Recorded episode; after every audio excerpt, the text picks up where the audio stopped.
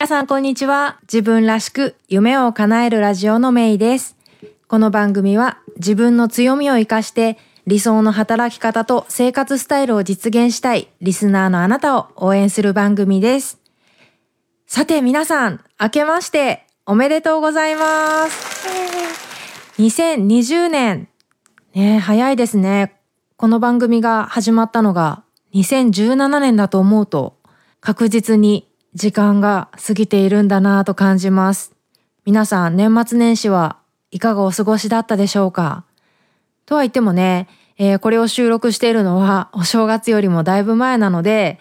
えー、私の方はおそらく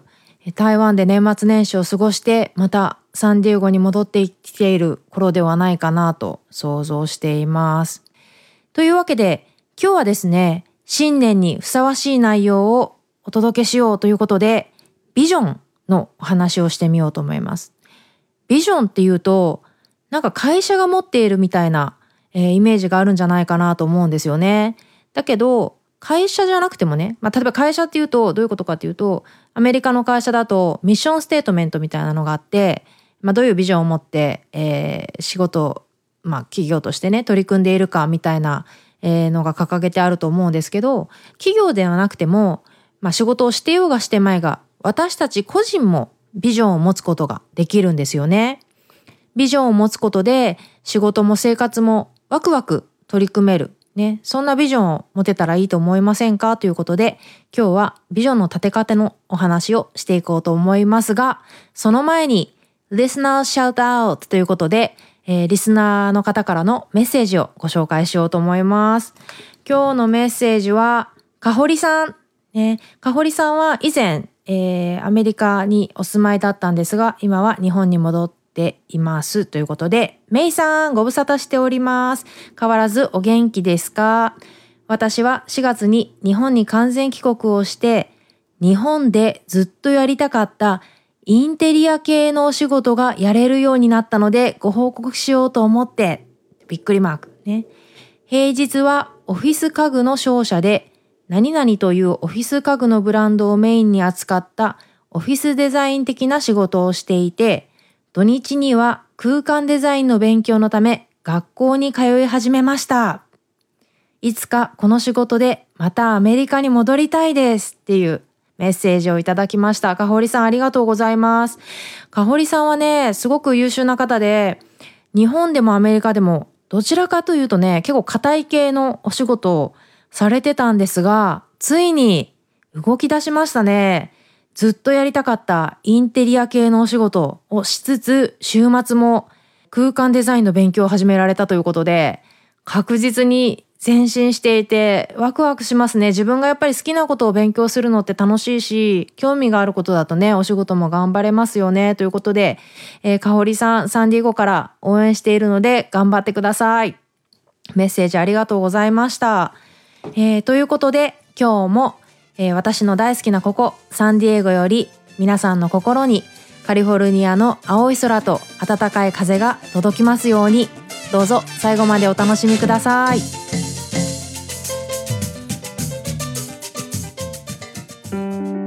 自分らしく夢を叶える。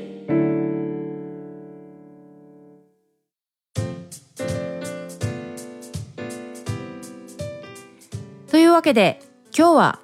ビジョン。ね。ビジョンの立て方ビジョンを立てて生活をワクワク過ごしていこうということでお届けしていきます。でまずビジョンについてあのソフトバンクの孫正義さんが、えー、カンブリア宮殿で語ってたそうなんですが名言があるので名言というかクオート引用みたいなものですね。あるのであのご紹介しますね。ビジョンとはタイムマシンで未来に行ってまるでその世界を見て帰ってきたかのように語れるものである。深いですね。いいですね。なんかワクワクしませんか？タイムマシンだって。ね。で、えー、ビジョンを持つメリットとかね。ビジョンを持つ、えー、ビジョンの作り方っていうのはこれから説明していくんですけど私もあのビジョンを作ってみたので新年ということでね皆様にシェアしたいと思います。私のビジョンはプロとして一人の人間として影響力企画力戦略的思考力を発揮することで強みを生かして自分らしいキャリアとライフスタイルをワクワクしながら楽しむ人たちで溢れる世の中にすること。うん。これを私のビジョンとして掲げてこれをベースにねまあコーチングとかコンサルティングのお仕事ポッドキャストとかブログでの発信活動そして日常生活を過ごしていきます。ね。ビジョンっていうのは、まあ、よくね3年5年みたいな先のスパンで、えー、話されることが多いんですけどもっと長いね10年30年みたいなスパンでもいいのかななんて私は思っていておそらくこのビジョンはこれから10年30年、えー、過ごしていく中で揺るがないものではないかなと個人的には思ってるんですね。うん、このビジョンに基づいてこれからもね今年も、えー、1年間、えー、ポッドキャストねなどなど配信続けていきますのでどうぞよろしくお願いします。ということでねじゃあビジョンを持つことのメリットって何かなっていうのをお話ししていこうと思うんですけど主に3つあると思うんですよね。1つ目は自分のこの世での役割、うん、どうして私は生まれてきたのかなとか、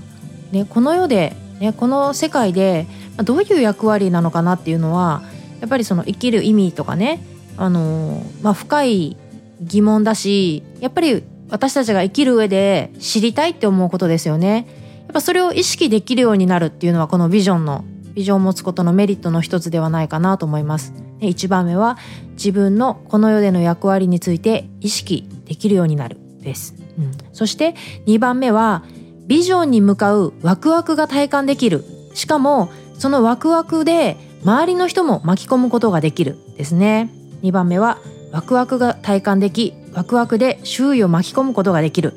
そして3番目は迷った時もビジョンを振り返れば決断が比較的スムーズにできるようになるです。うん。ビジョンを持っていれば、まあ、いろんなね決断とか判断で迷った時もそのビジョンに沿っているかどうかなっていうのを振り返ることで、えー、決断がしやすくなるということですね。こんなメリットが挙げられますということで。じゃあどういうふうにビジョンを作っていけばいいかなっていうことなんですけどどうやって作るかというかねどんなポイントを押さえればそのいいビジョンになるかなっていう話ですね。えー、ビジョンを作る時の5つのポイントを今日は説明したいと思います。まず1つ目そのビジョンは未来の光景を見せてくれるか、うん、例えばこんな未来になったら最高だなとかこんな世の中になったらワクワクするなと思わせてくれるようなビジョンであるかどうかですね。と冒頭で紹介した孫正義さんの名言にもあるようにタイムマシンで未来に行ってみたらこんなんだったらいいなみたいなね、うん、そういったビジョンであるかどうか。これが1点目そして2つ目。そのビジョンは自分の使命をはっきり表しているか、うん、言い換えるならば迷った時に自分を正しい使命に引き戻してくれるか、うん、やっぱりね生活している中で、まあ、特に最近はねソーシャルメディアとかでいろんな人の活動とかを目にしちゃうじゃないですか。そうするとなんか自分がやってることはこれでいいのかな。あの人のあのやり方の方がいいんじゃないかなっていろいろ迷っちゃうと思うんですよね。でもその確固たるビジョンを持っていれば本当に自分が、えー、やるべきことっていうのがより明確になってくるんではないでしょうか。うん、そして3番目。そのビジョンは正しい決断を手助けしてくれるか、うん、迷った時に素早くシンプルに正しい決断に導いてくれるものであるかどうか。ということですね。そして4番目。そのビジョンには無理がないか。この無理がないかっていうのは自分とか他人への害はないかっていうこととか、まあ、時間的物理的に無理とか無茶がないかっていうことですね、うん、そして最後5番目。そのビジョンはあらゆる人の心に訴えかけるものか、うん、なんかこう崇高なもの。ね。スケールな大きなものであるかどうか、うん、自分のエゴにとらわれずにそのビジョンに沿って生きていくだけで他の誰かのために役に立っているなと感じることができるかどうかというのが最後の5番目のポイントです。うん、というわけで今日は、まあ、ビジョンを持つメリットとビジョンを作るための5つのポイントについてお話ししました。いかがだったでしょうか？ね最後にね、皆さんに質問です。ね、あなたらしいビジョン。ね、私のビジョンは今日今日ご紹介したんですけど、あなたらしいビジョンっていうのはどんなものでしょうか？ね、ぜひこの機会に作ってみるのはいかがでしょうか？というわけで今日も自分らしく夢を叶えるラジオサンディエゴのメイがお届けしました。Have a great day! バイバイ自分らしく夢を叶える今回の番組いかがでしたか？もし気に入っていただけたら購読ボタンを押していただきお友達にもおすすめしていただけると嬉しいです。自分らしく夢を叶えるウェブサイトでは今回の内容はもちろん他にも元気の出で役立つコンテンツをお届けしています。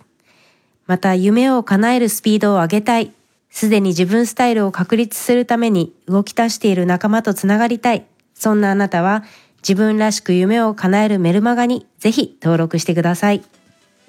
自分らしい理想の働き方と生活スタイルを実現するために今やるべきことをできることから始めていきましょう。